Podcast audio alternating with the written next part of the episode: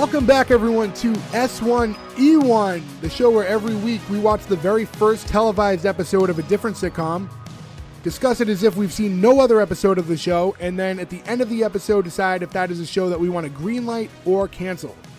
This week we're going to be talking about Hanging with Mr. Cooper.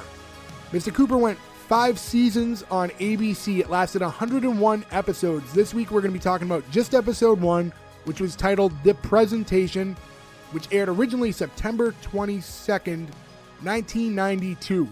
So to start things off, I'm Jay Gags. With me, as always, the guys, Gordo, Joe, Nick, and Ferg. How's it going, guys? Hey. Yellow. Stockbroker William is fine. And so to start things off, Hanging with Mr. Cooper. Guys, is this a show that you had all seen before we recorded? Yes. Yes. Yes. Briefly, yeah. Yeah, I haven't seen a lot of it. I've seen it, though, for sure. I knew what it was. It was a TGIF show, right? Yes. I remember it. I remember watching it, but I forgot most of it. So yeah, I didn't recognize. We're going to get into it. Well, I'll just let Jay go, because the very beginning of this episode confused the shit out of me. The cold open? Yeah, we'll get into it in 1 second. All right, so basically, yeah, this is a show that I very much remember. Like, it was a huge show in its time. You know, I think it's like when we talked weeks ago about Perfect Strangers. It's not a show that is talked about much anymore, but it was really big in its time. I don't have like a huge remembrance of every little thing that happened on the show, because it premiered when we were like 6 years old, but definitely huge in its time. But let's get to it. So it starts with the cold open. The cold open was very fourth wall breaking, different than anything we've seen thus far on our show, at least with shows we reviewed. It starts with Alan Thicke walking in as Jason Seaver. So Growing Pains, Growing Pains went, 7 seasons, I think they said, in the cold open. Yeah. And that show ended in 92. So basically, Hanging with Mr. Cooper is taking over that time slot. It's almost like a passing of the torch thing they're doing. So Alan Thicke walks in again as Jason Seaver and runs into Mark Curry, and they're just they're going back and forth. And at first, Alan Thicke is pretending that he's not Alan Thicke; he's staying in character. And then they do the whole, no, it's me, Alan Thicke. We, stopping by. You're the new show, right? And it's a promo for the show that you're already watching, which is kind of interesting. But they seem to use it as like a passing of the torch moment, I guess. I didn't see it at all. I forgot, because I watched Growing Pains as a kid too, right? But I didn't. It's the same set. Yeah. Yeah, I think that goes away. So they make jokes. It does go away. They give him the house. And it goes away, that's what confused me. Because they leave that picture up, and I thought it'd be funnier if they kept the picture up for the whole series. You just had some random family on your wall. That was something I went back and double. I made that mental note. After the actual intro, is it actually the same set? It was just the same studio they used, but yeah. I mean, it was the same house. No, it was the same exact house. Yeah, it's the Growing Pains house. Was it really the same exact house? Yeah, they basically just took the whole set. So they just decorated it different. Made them go in there. They put a few different things in there, but I think that by the second episode, which I don't know because it doesn't exist and I didn't watch it, I think they give them a different house. But I think that was part of the joke of here's Alan Thicke, you're taking over the time spot. Here's the house. I guess maybe in theory they recorded the pilot episode truly as a pilot, and I'm just speculating. So maybe they recorded the pilot, so instead of creating a whole new set, they were like, it's just in a house. We'll just use this house. Yeah, I think they probably just were we're off for this week, use the Seaver's house, and we'll just change some stuff around. It could have been something as simple as, they just weren't ready on that set yet, and they still had the other one, or they really weren't sure what was going to happen with the show, so they just did the pilot there. But also something we see a lot. But it's a whole... I would assume the show is targeting a very different demographic in general, too. It's supposed to be a younger, hipper show, as we'll discuss, going straight into the intro, but, as we still talk about this cold open, the dialogue... Oh, you could not do that now. Kind of shows you that. Could not do that dialogue. It's a different... Yeah, some of the stuff Alan Thicke said to him, he's good luck in the hood, and hey, if you ever need a white guy... And I'm like, oh. Yeah, hey, if you ever need a white guy thing. It's I'm just leaving my television show with a main character named Boner. And it was funny, but it's also it shows you that we're targeting a different audience, right? We're making Alan Thicke's character look a little dated. When Mark Curry says to him, wasn't your show canceled? He's like, no, it was retired. But obviously, this is the new generation that they're trying to target. And I can't believe you can say Alan Thicke so many times without doing Alan Thicke's accent. I can't say his name more than once without going like, Alan Thicke. Ben? In the thick of the night with Alan Thicke. It's impossible not to do it. Do you guys remember In the Thick of the Night with Alan Thicke? It was on when we were like really little. Gilbert Gottfried was on it all the time. No, you know what? The only other thing I remember Alan Thicke from is didn't he host like that? Love Connection. It was like a magician show like that David Copperfield would do in front of like a big audience, and like other magicians would be there and shit, and like Alan Thicke would come out for 10 seconds and like, up next so and so, and he'd come out and make shit disappear. And I don't know why Alan Thicke would make shit disappear. Yeah, Alan Thicke. I remember him from Love Connection, which was also a little, I don't know if it ran at the same time or before. It may have been concurrent, but I think it went a little longer because that daytime syndication stuff lasted forever when we were kids. Yeah, and the only other thing I really want to get into before we actually get into the episode itself was this show was created by... was he Love Connection or is that Chuck Woolery? Maybe. Love Connection was Chuck Woolery. Or was it Tom Bergeron? I don't know why my brain remembers that it was Chuck Woolery. We're back in 2 and 2. Yeah. Chuck Woolery. Yeah, I think it was Chuck Woolery. Was it?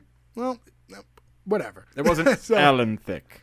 So, anyways, this show was created by Jeff Franklin, who's, I guess, most known for creating Full House.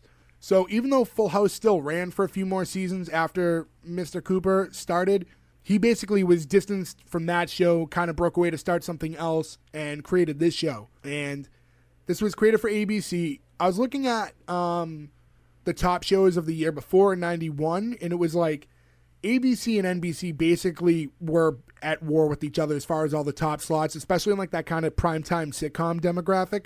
CBS, nowhere to be found, really.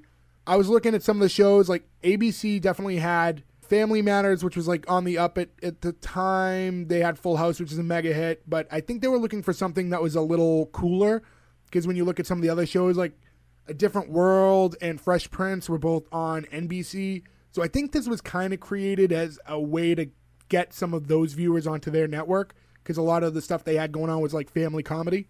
Like a younger, hipper comedian who hits a different audience, who's not exactly crazy family. There's no kids in this show, right? It's like it's not a family sitcom. There's not a bunch of kids running around, but they are so smart because they bring it into a school. Yeah, the students. We'll get the kids in, yeah. If you want to have kids around, you make these people untethered by family, and then you bring them into a school so you can have kids coming around. And then you don't have to have them around all the time. You can still have the sexual jokes and the dating jokes and stuff. It's pretty good. Jeff Franklin's smart. Yeah. It's a show made out of wood. Also, Alan Thicke was on Fuller House. Full Connection. Was he? That had to be one of the last things he did. He went on the date. He went on the date with DJ when she broke up with like both other guys. And wait, Alan Thicke died? He's dead? Yes. Yeah. I think so. Sorry, guys. Are we confusing this, or do we have blurred dyes? Alan Thicke, yeah, he's dead. When did Alan Thicke die? He did die. He died recently. I think he died like skiing or something. Oh, that was Sonny Bono. That was Sonny Bobo. Sonny Bobo. Don't want to end up like Sonny Bobo. No, yeah. He's dead. Really? He is dead. Alan Thicke is dead. Robin Thicke, alive and well, and hosting The Masked Singer. Well, a panelist. Alan Thicke died in 2016. Oh, so like 5 years ago. I thought it was during COVID era. It's a rough 5 years. R.I.P. Alan Thicke. I knew it. What? All right, well, fuck? I guess moving on, because we talked for 10 minutes. Boner die too? Speaking of Alan Thicke, though, didn't Boner die in some crazy weird way right around the same time? Because he was on Growing Pains too. Boner from Growing Pains. I forgot you don't watch many television shows. Yeah, Gordo has no idea what we're talking about. Boner was a character in Growing Pains who was... I remember Growing Pains. I saw it like once or twice, but I don't remember a boner. I know I'd remember a boner. Could somebody please clip Gordo saying, who's Boner? You know what's funny is I just looked him up, and you have to type Boner Growing Pains. We've all been there.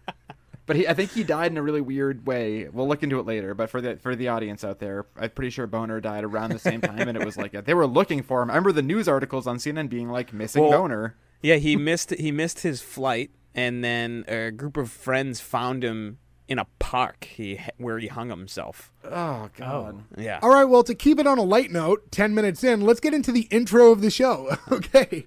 So, all right, so what a weird transition. So the show starts, and immediately I'm like, all right, this is super 90s. Like, the colors, the wacky fonts, which were, like, very big with, like, shows in the 90s were, like, not quite Ransom font, a mishmash of different fonts and colors. And it was, like... The whole intro of the show involved the two main girls in the show and Mark and a couple other girls. And essentially it was like almost like an En Vogue music video from the 90s. It was like kind of like an R&B music video. Basically just to make Mark Curry look like the coolest man on planet Earth. I thought that was the worst, one of the worst intros we've seen so far. It was very, very dated. It was pretty cringy. But I will say, Jay, to your point, an En Vogue music video is a very accurate description. The song was great, though. Maybe it's just not my kind of music. It just didn't do it for me. It bored me. The tone, it wasn't rhythmic. Did you guys know, though, that particular theme song, Alice Cooper was originally slated to do it, but he couldn't do it due to scheduling. Was it going to be exactly the same, but Alice Cooper? I don't know. But he was the Mr. Cooper? Was he also going to star in the show? I think that was supposed to be the connection. I want to watch that version of the TV show. You had to have made that up. I didn't. Go look on Wikipedia. I have pictures, screenshots. You screenshotted it? My favorite thing ever, Gordo, is whenever we listen back to one of our episodes, you always just say, Wikipedia. That's the furthest you go for any knowledge of anything. Gordo only sources Wikipedia. Also, I want to point out from the intro, and this, by the way, looks like they're trying to make this a very cool intro, but I think this is what happens when you have Jeff Franklin, the old creator of Full House, trying to make a show that's supposed to be like hip and cool. It's like, so what do they do? Like, we'll make it look like a music video. We're gonna have him sink a basketball shot that's like 6.5 feet up. Like, they really pushed the basketball thing right away, so you know that's gonna come into play. Yeah, so, I mean, we'll get into the actual intro of the show then, because it starts right away where he's just home watching basketball, and a girl walks in who I assumed was his girlfriend at the time, because... I thought it was his mom. Yeah, there's nothing to go by. But you thought it was his mom? She looked much older than him. I think you need new glasses, bud. I guess, like, if you look at their dynamic, it was very, like, parental, the way she talked to him, right? It was like, have you been sitting there all day? And he does the joke, like, no, I was sitting like this, and then I was sitting like that. And at the he was just watching basketball all day. Definitely wifey more than anything, I think. Yeah. I got a relationship vibe at that time. And I was also extremely distracted by the fact that his shoelaces were untied, but, like, not tucked in like other people who don't tie their shoes do. Like, they were just flopping around. Like when he got up to get that pizza, he probably should have fallen in his face. Right. So they get to talking, and then we find out that another teacher at the school got sick eating fish sticks. Which we find out are the hot dog of the sea. Yeah, I wrote that down. I wrote that down, too. Fish sticks are the hot dog of the sea, which I was, as she said it, I'm like, oh my God, fish sticks are the hot dogs of the sea. Like, what? That is the most accurate thing. Joke, though, it's 29 years, call it 30 years later, all five of us watched the show, and we all came back being like, whoop, that was funny. Like, anytime I see a fish stick from now on, that's the first thing I'll think. That hit right away, yeah. And so, which created an opening because we find out she's a teacher, so this other teacher gets sick eating fish sticks, and as a result, he's going to be out of school for a little while, which creates an opening for Mark to be... What the hell happened to this guy substitute? That he's out for this long? I don't know. Listen, I've ate a lot of comparable fish sticks in my day. Yeah, I can say from personal experience that you can eat fish sticks at almost any point in time, and usually nothing will happen to you. But not me. I would legitimately die if I hit a fish stick. Not from a school cafeteria, though. So this opens up Mark's We didn't get fish sticks at our cafeteria, though. We got cheese sticks. Who wants cheese sticks? You don't remember the way that cafeteria lady used to call out who wants cheese sticks? No, it was cheese tits. I thought you who wants cheese tits? I don't recall that even a little bit. She was very sweet. Also, thinking back on for lunch for children, they gave the one very thin, very small, 1/4 of a Pop-Tart or whatever full of pizza filling as a lunch to sustain you just seems completely illegal by any means. That's why Jay used to cuff cheeseburgers, like slide them up his sleeve. That wasn't until high school. Yeah, that's what we were talking about. Pizza sticks were elementary school, though. You had to get friendly with the people at the school. At the high school, I was friendly. I got free extra puffs every day because they liked me. Wearing a jacket. They were like made by Hot Pocket, and they like existed solely in schools because like I enjoyed them when I was like. Dude, my mom used to bring those home all the time. They were awesome. Yeah, and I always was like looking in stores for them where they just didn't exist. Like they were like a school exclusive item for some reason. As if kids didn't want to eat small things of pizza at home. What? I didn't like them. I'm not a pepperoni guy, and they only had pepperoni. Not a pepperoni pizza guy, you communist. That's that court road life right there. Pepperoni, personally, is not my favorite topping. This is going to be a wild tangent. I think pepperoni... I like eggplant. Pepperoni exists.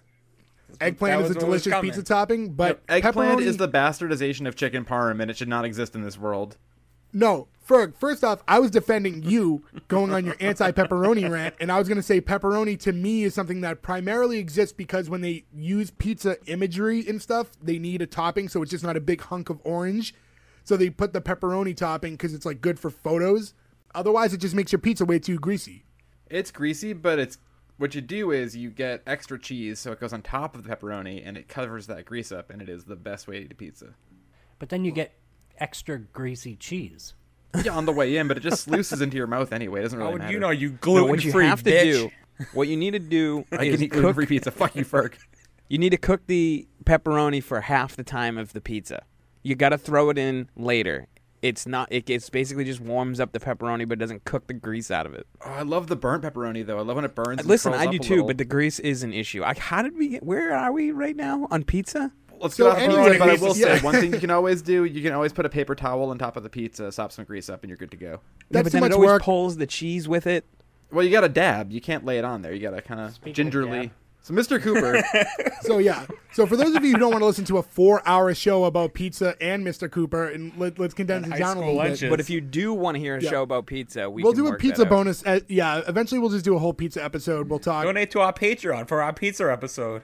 We'll find various pizza scenes in different sitcoms and discuss them. But in the meantime, what we had was the situation where the teacher that gets sick creates an opportunity for Mr. Cooper to be a substitute teacher at the school that Robin works at, which he's pumped because he thinks he's going to be like a gym teacher, which I don't know why he assumed that off the bat. But that was my favorite line. I'm coaching science? Yeah.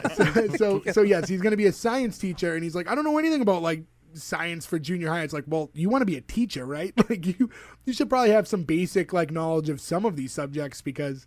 Is he only qualified to be a gym teacher? Yeah, I don't know what the I've never substitute taught before, but do you need more than just a high school diploma? Like this isn't like a rant. I don't know. To be a substitute? I don't think so. Look at some of the subs we had back in the day. Yeah, but that was 20 years ago. I'm just saying I don't know how different that is now. I thought you did. I thought you needed to have at least a bachelor's degree. Like a master's degree. You don't need like a teaching degree or anything like that. Like you don't need to like be on the course to become a teacher. No, I thought you just need a bachelor's degree. It doesn't matter what it's in. It's just you could be. It could be. No, like, I mean, I was a substitute teacher. I don't have a bachelor's degree. Oh, you actually substituted. Okay. Yeah. But the vibe I got was he's trying to get an in to become a teacher. I think he has an in to become a coach, though. Yeah, but it wasn't like, I have an availability to be the gym teacher for a week. Like I was under the impression he's been looking for an in to work at the school. Like he was looking for a teacher gig. I also feel like if you don't live in a place where like high school sports are huge, like so for example, hockey in Minnesota, right? In Minneapolis, Minnesota, whatever, or football in Texas, right? You can be the coach of the high school football team or the high school hockey team, and that's your whole job. Yeah, because sports are so like those sports are so big. That's your job. But like where we grew up, the hockey coach also half-assed taught us about sex ed. I mean, like, you're also have to be a teacher. Like, I don't know where... I forget where they say Mr. Cooper takes place. Oakland. It's Oakland. It's Oakland, okay. Well, I've been to Oakland. Oakland's great. But they don't seem like the kind of place that has the money to... Or the sports programs that they would they're not give him. World-renowned for having, like, a basketball program that would require... It's not, like, high school football in Texas or, like you said, Minnesota hockey or something like that. I will say, though, anybody ever gets to San Francisco, go to Oakland, too, because Oakland's sweet. And the Oakland A's Stadium is amazing and old and disgusting, and it's perfect. And about to die. So I'm glad you have fond memories. Yeah, it's almost... Yeah. Well, they're looking for a new home. Delia's chained himself to the gate, so it's in rough shape, and it's time to either completely fix it or move on. I mean, I will say we got seats in the bleachers, like at the very last row of the bleachers, and it was fun because everybody there was from Boston too, so it was just kind of like a drunken like Red Sox fans kind of thing. That was really interesting, but you definitely felt like the whole thing was going to fall apart behind, like under you at any time. Right. It's also one of the first times in a long time that I went in to use a bathroom and there was just like 3 people in a row with just their full pants down peeing, which you forget about that. Oh, Jay style. I don't do that anymore. I feel like every episode it's like you guys are trying to sneak in weird stuff I've done throughout my life. You've just done a lot of weird stuff, Jay. It's tough. But like it adds buddy. I'm here to talk about Mr. Cooper. We're not sneaking it in. It comes up organically. Mr. Cooper goes to an A's game, and he goes to the top deck, and he goes to pee, and he pulls his entire pants down, and there's also mirrors on both sides, so you can see his front and his back naked while you're peeing, and you have to try to not laugh like a child the entire time, even though you're 30-something years old. So before we move on, I'll say this real quick, and we'll move on from it. I used to go to my ankle with my pants in public bathrooms in my 20s because I thought it was very funny. There was one incident at a rest stop where a gentleman in a stall reached out from under the stall and took a photo of me doing that, and I never, ever did it again. That was the last time I ever did that. If there was ever a chance for us to find whoever took that photo, now's the time. Because I will tell you whoever took that photo... Please be out there. Please tweet us. Please whatever we have. S21pod.com. Whatever gentleman took that photo is probably not someone you want to be in touch with. But let's move on. So another girl walks into the house, and she had, like, to me at least, at the time, like, kind of that Hillary Banks vibe. She had, like, the power suit on, but, like, very attractive, assuming, you know, that she was the roommate, And she immediately just starts talking to Robin that she has a date with William, who was a stockbroker, and how she tricked him into asking her out by forgetting to fax something and then driving all the way to his office and casually mentioning that she had nothing to do that night, and by so tricking him into asking her out. My two favorite lines of the whole episode come from this whole scene. One where she goes, "Damn, William is foine," which is just like a weird 90s accent thing I forgot all about. Like, not saying it like in an accent, just like, oh, is he attractive? Like, yeah, he's foine. Like, it makes me laugh so hard. I'm just going to use it all the time again now. But also, she says she likes his butt so much she wishes she was a wallet. That I wrote that down. Yeah. Destroyed me. That was an amazing line. And also, it was like, you tricked him in asking you out. Like, this girl is stunning. Like, she walks in and like, I don't think you had to do a lot of, like, mental games to, like, get this guy to ask you to dinner. Yeah, I think that guy was like, okay. Yeah. No, that's all it took, right? Successful broker. And then eventually, because she had a Hillary Banks vibe, she did get proposed to by him while he bungee jumped to his death later on. Hillary Banks, will you marry?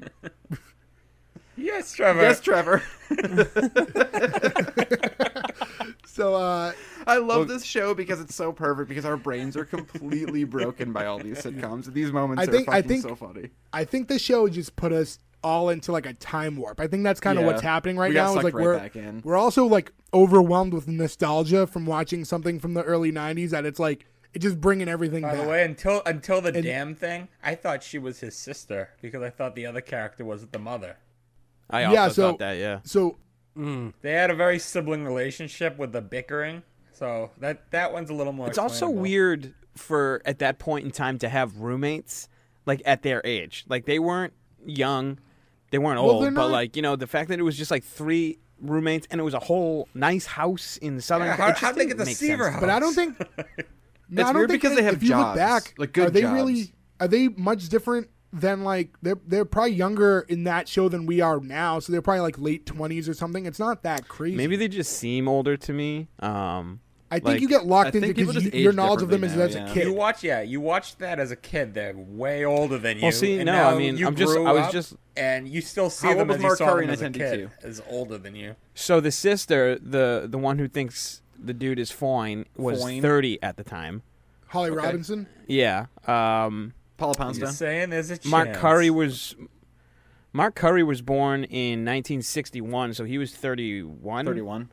Yeah. So he's a little younger than we are 30. Now. It's not that crazy to have roommates. That's not that far away from having roommates. I mean, I have a roommate. Yeah, pretty close to that. But I want to touch on kind of what you were saying earlier, like figuring out the dynamic between them all, because until he said something kind of flirty, and then at this point of the show, I'm still under the impression that Mark and Robin are a couple, and that she's just her friend. So then we get to a point where Mark is accused of having a crush on Vanessa, like, from Robin. And I was like, well, that's a weird way to approach that. You think, like, your boyfriend has a crush on your friend? And I was like, this is weird. But it wasn't until a little more time passed. And then she's like, you know, we grew up together, like, since, third grade or whatever. So now you're like, oh, okay, so they're just, they're childhood friends that moved in together, and she is also the roommate. So basically, Robin is friends with Mark. Robin is friends with Vanessa. Mark and Vanessa have some weird relationship just because they're stuck living together through circumstance. That is the actual dynamic. And it took a few minutes to kind of piece that all together. You kind of had to pay attention. I think they were a little clumsy with it too, right? Because I have that. I was like, man, what are we at now? Who is dating? Is it a family thing? And this is their friend who he's going to crush on. Like, you don't really kind of figure it out. They played all up for you eventually, but at first you kind of don't get it. And also, you know what I thought was... quick mention, Nick had mentioned it, but this is where you start getting Mark Curry trying really hard to make his catchphrase work, because the entire rest of the episode is just him being like, damn! Damn! Over and over again. Well, I thought it was really weird. It went from he's like kind of bickering back and forth with Vanessa early on, and like we said, could have been like almost like sibling like. And then and Robin accuses him of liking her, having a crush on her, completely denies it. What are you talking about? Absolutely not. 2 seconds later, it's very openly flirting with her. Like, not just subtly. He's being very flirtatious with her immediately after. So you went from just denying adamantly that, no, I don't like this girl at all, to very publicly flirting with her in front of her and the friend who just accused you. Yeah, and obviously into her. I thought it was a little weird that they just flipped it that quick. It wasn't like a subtle build. It was like, oh, well, since we're going to talk about it, yeah, I might as well just flirt now. They kind of packed a lot into this, right? Because, you know, we've been talking for half an hour about this, whatever, and we're halfway through the show. We have some shows we talk about where you're kind of struggling to get through even the plot devices. We're not even halfway. He hasn't even gone to the school yet. We're in, like, the first scene. We just spoke for a half hour about a lot of weird shit. That was actually a thought I had during this was... all the shows are like this, right? This was like a 20-minute show. If you don't count, you know, intro credits at the end and stuff like that, it's like 20 minutes of actual footage. I don't see how this episode took more than a day to film. They did like 3 scenes at the house, 2 scenes at the school, and that was like the end of the show. Like, there was not much to it at all. Well, like we said, I mean, without getting ahead of ourselves, because we only know this episode, but it sounds like this pilot was filmed as a pilot to kind of just get that feeler out. And if they're changing sets and stuff after... They were just trying to give an overall vibe of the show, so they kept it simple. They only introduced you to a handful of characters. You have a small adult cast, and then like you have some kids coming up, but those are like day player kids who are getting whatever union scale. Like, you get them for a couple hours to make a couple of jokes. They probably filmed all that school stuff in like one 4-hour chunk or something. Yeah, and so what I liked about that is, because that was the next scene, is when we enter the classroom, and the first thing I picked up on was like, I don't know what it is, but something about like every classroom in that time frame on television all look kind of the same. It has this very 90s TV show classroom look, and I don't know exactly what it is that does it, but it's very like a staple look, for me at least. It reminded me of all the shows that did this, like Head of the Class, which is probably coming soon to the podcast. And, you know, there's a lot of TV show, Saved by the Bell, Head of the Class. There was an interesting thing I saw, like, it was a long time ago, actually, when they talked about filming school scenes. And I think they used Boy Meets World as one of the, Jay, you all right? Yeah, I'm looking ahead. I know, I'm thinking about a scene we're about to talk about. So finish your thought. Oh, I thought you were talking about that girl from Boy Meets World you've been talking about. No, they film and set the kids up in a certain way that they don't have to use, because there's 20 kids in classrooms, right? They obviously can't bring 20 kids into a classroom, so they stagger like 9 of them to make it look like there's more of them. The classroom is smaller to give that appearance too. So I think that's why they all look the same. That's true. That makes sense. It's just a shooting technique. I thought it was weird the way that the desks were set up. Did anybody else like not get that? They're kind of a horseshoe. They were like there's. Yeah, it wasn't like the typical everyone facing the teacher. They kind of opened it up. Like, it was almost like set up for him to lecture in the middle or something like that. Yeah, but the people that were against the wall with one of the chalkboards and the shelf, it almost looked like there was no space to sit behind the desk. I don't know. I just thought that was weird. And, like, the desks looked like office desks. They didn't look like school desks. Well, what I loved was, so Mark walks into the classroom. It becomes known that he's the substitute. So as soon as they find out he's the substitute, they start having a paper fight, which I don't recall in all my years of school ever being like, oh, we can horse around today, paper fight. Imagine if we ever did that with Big Red, she would have killed us.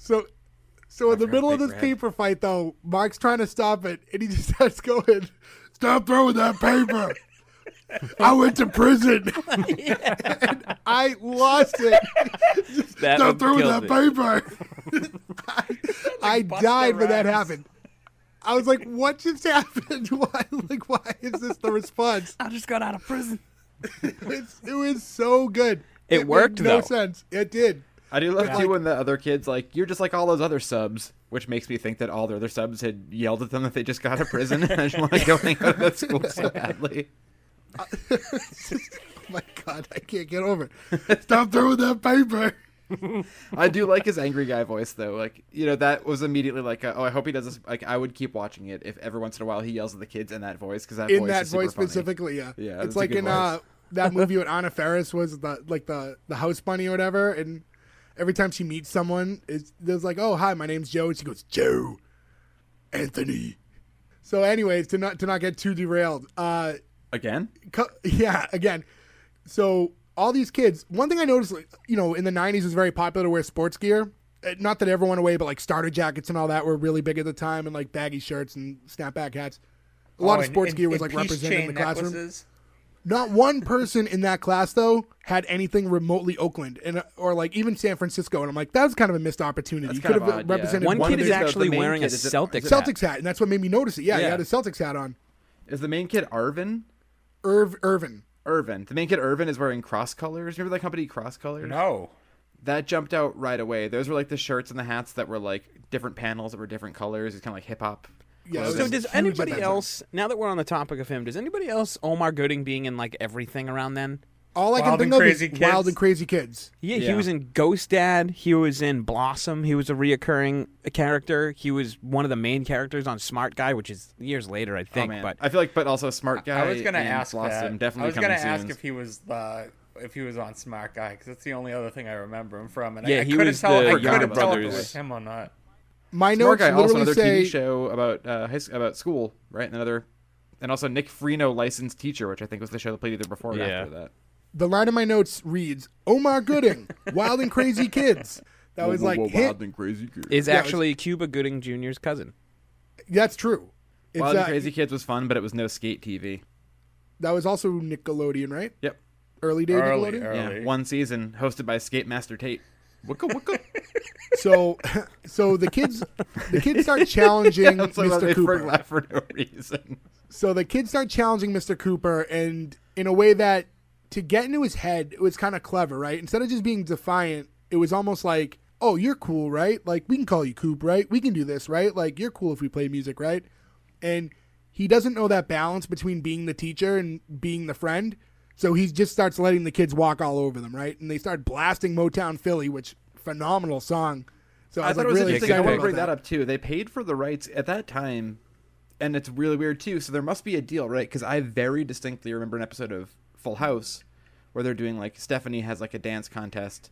They dance to Motown Philly. It's Jeff Franklin. So I wonder if there's like a management connection or something. I didn't think to look into it. It just connected to me now, but. Or Jeff Franklin bought the rights to the song as an individual and like could use the song. Maybe he literally had license to still use that song. And I love the idea that anytime you stream like Motown Philly on Spotify or you buy the CD or whatever, that Jeff Franklin just hears like a little ka-ching noise on his phone, and the Boyz II Men guys are just like working at Starbucks or whatever. Like fuck. Jay and I saw Boyz II Men at Six Flags.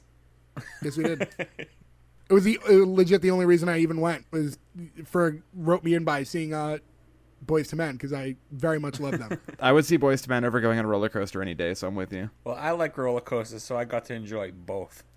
So you just like to listen to the story of their whole career, which is a roller coaster enough for you. So anyways, what happens, so Motown Philly's blasting, and obviously that's very loud in the middle of class, so the principal walks in. And he immediately transitions into... Mark, at least, transitions into making a joke that he's teaching them about rain dancing, which I thought was a funny joke. It was like a nice little transition. Yeah, that's that leads to the whole gag, too, where he gets stuck in the chair, and he has to move the chair around with him, right? Right. That's right after that, right? Yeah. No, because I think it's during, or maybe he comes back in again a second time. Yeah, he comes back in after, because what's the kid's name? Irvin? Irvin. Yeah, Irvin's trying to leave, and that's when he glued him to the chair, which was very predictable. Yeah, because Irvin wants to go and buy Bell Biv DeVoe tickets, which, again, very respectable. So they're hitting on all the good music right there. I also love this stuff, too, because I'm just like, I'd go see Bell Biv DeVoe. Like, if that show took place now, it'd be like, I need to buy Ariana Grande tickets or something. Like, I don't give a shit about any of this. Get the fuck out of here. Bell Biv DeVoe plays at the venue attached to the bowling alley in Townline. Oh, Bell Biv DeVoe? Would say what? Bell Biv DeVoe? DeBowl? Is that what I said? Bowling joke? It's a bowling joke. Oh, DeBowl. Wow. That... Apparently that was a gutter ball. Yeah. Oh, God. Strike. So wow. Yeah. So this all results in, Omar Gooding's character, Irvin, gluing Mark to the seat. And he's stuck. And then the principal walks back in during all this commotion again. And it doesn't take long for the principal to go, like, are you glued to the seat? Which, like, leads you to believe that this is not an uncommon thing to happen to substitutes at the school. Yeah, these kids are bastards. All I could think of is there was a time when we were in high school, or middle school maybe, where there was a teacher who was allergic to peanut butter, and somebody put peanut butter on her door so that she couldn't leave the classroom. Was it Miss Sousa? Because they thought that was a funny joke. I don't think we should get into names specifically. I'm not saying names. I obviously said a teacher. I'm going to cut you out there, Ferg. But what I'm trying to say is, looking back at that now as a 35-year-old with a lot of empathy, that is horrifying to me. Oh, and the idea that if you just glued a person's jeans to the table, that's shitty too, but that's way less shitty. That, like, in 10 years, it went from that to something very drastically more mean and dangerous. And it's getting hit in the nuts with a shovel or something like that. Yeah, like, it's just so. It's rough. Also a TV and movie thing that, like, super glue dries instantly to, like, stuff. Like, the only thing super glue dries instantly to is your fingers, and you can just immediately pull it off. Like, it's that not is my least favorite feeling in the world is super glue on my fingers, like, because you can't get it off. Like, it doesn't come off. What's the stuff they spray on the hole in the boat now? Is that the new one? Flex Seal. Flex Seal. Flex Seal. Yeah, I feel like the new sitcom will be. I saw this boat in half. All right, so. Mark ends up, after this day, he ends up back home. Robin is at home doing at-home aerobics, which, again, super of the time, like those mid-90s infomercial aerobic things. But also way ahead of the curve, too, because she's using those resistance bands, which are, like, all the rage right now, 30 years later. At that time of the 90s, like, that was all the kind of crap that they would sell you, like the ad seen on TV aerobic stuff. Like, when I can picture ads out all the time. Probably, like, would have bought that. Like, and then literally she, like, later in the scene starts using, like, the Thigh Master, which I believe was the Suzanne Summers thing that she was promoting. I can do this all day. Yeah. So, Mark ends up back at work, and we see what's going on. We all see his pants. We don't want to lose the gag of his pants, too. They're like, did you glue his pants? He turns around, and he has a perfectly embroidered heart on the butt of his pants because the home ec class sewed that onto it, which I thought was a fun visual gag. Yeah, it worked.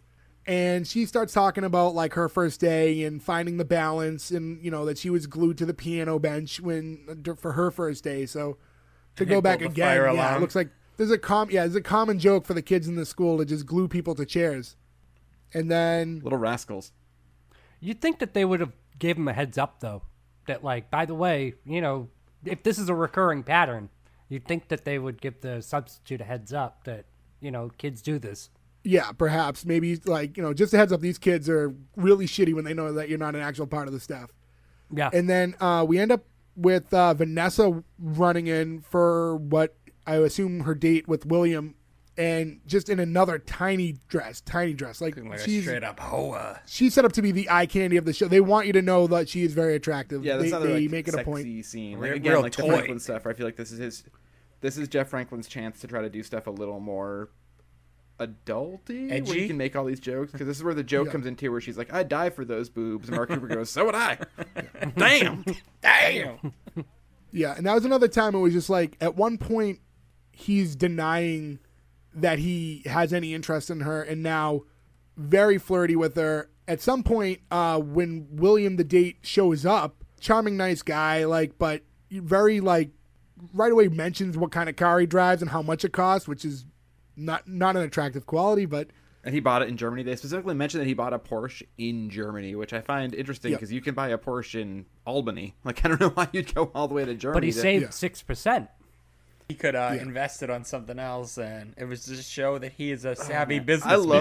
What did he say that he made a tiny sum, or he made a... Oh, I forget the word he used. There was a word that he only cares about money and numbers. And Mark starts joking around, William, and it's really just to show you that, like, William's not...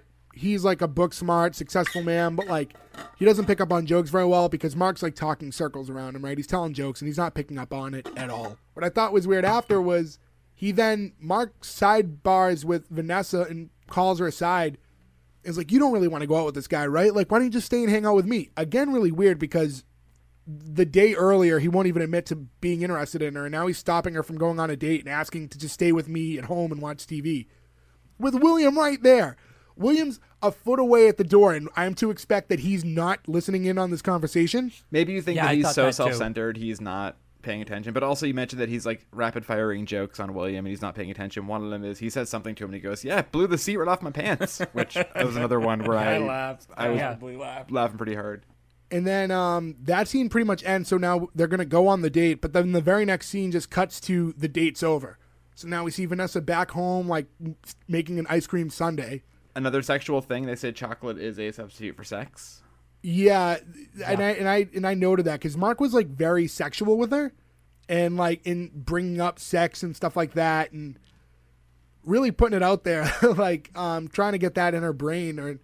But the dynamic between them is really, it's still very confusing between the two of them, and he goes right back into more sex jokes, makes fun of William, and then Mark leaves, and at this point, to like put a button on that whole conversation that they had, immediately Vanessa admits to Robin how boring William was after she wouldn't admit that to Mark, but as soon as Mark was gone, made it very known that the date was awful and that William was not entertaining at all. Yeah, they had their first moment where she offered him some ice cream.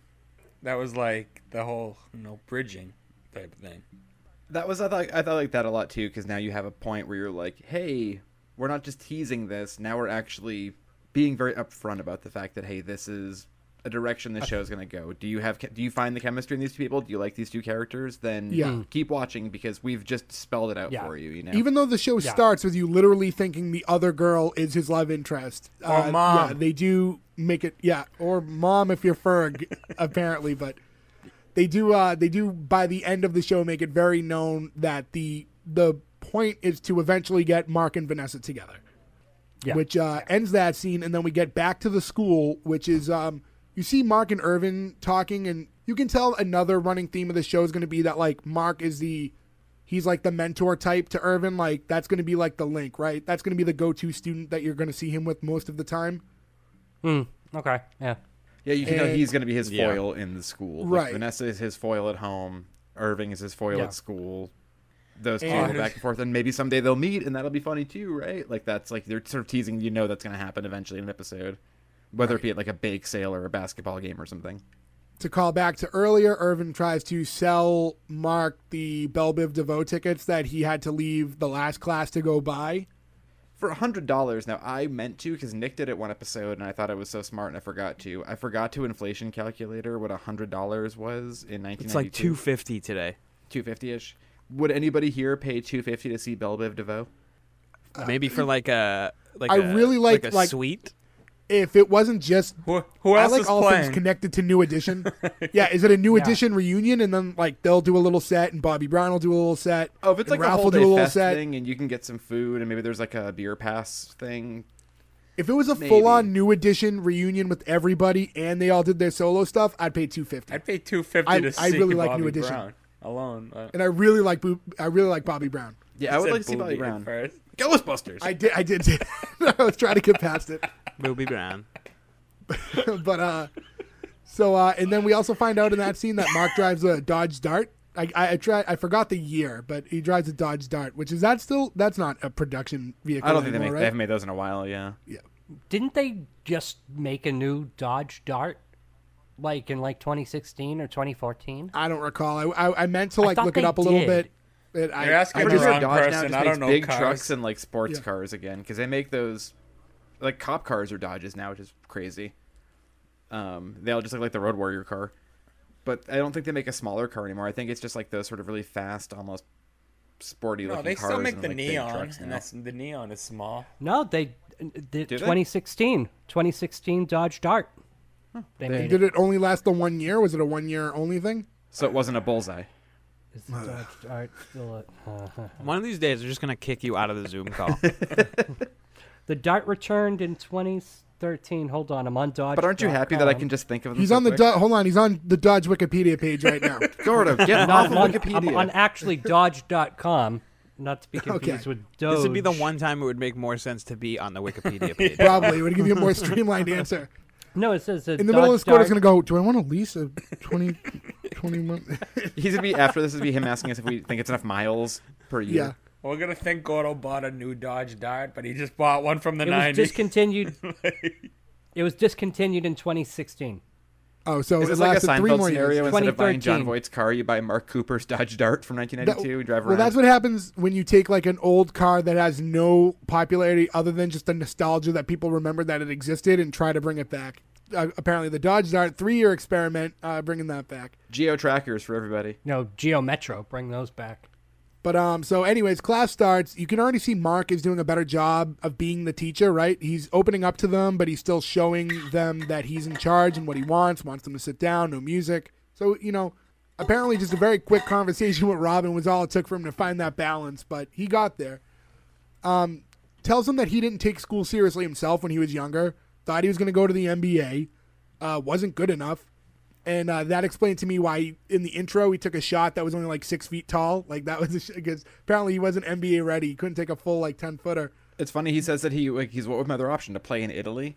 That was the girl, and that was I thought was a good line because she asked, well, "Why didn't you just play in Italy?" Which is like to this day a very valid thing. Like if you're not like you know if you don't quite make it or you're on the cusp of, you just go to Europe for a few years, Latvia or somewhere. It's crazy because whenever we watch like some new terrible Netflix dating show like Welcome to the Circle, there's always one guy who's like, I'm a professional basketball player, been playing for 10 years in Latvia. You're like, okay, I guess like if you're making money and playing, good for you. Girl, that's where Winston played in Latvia.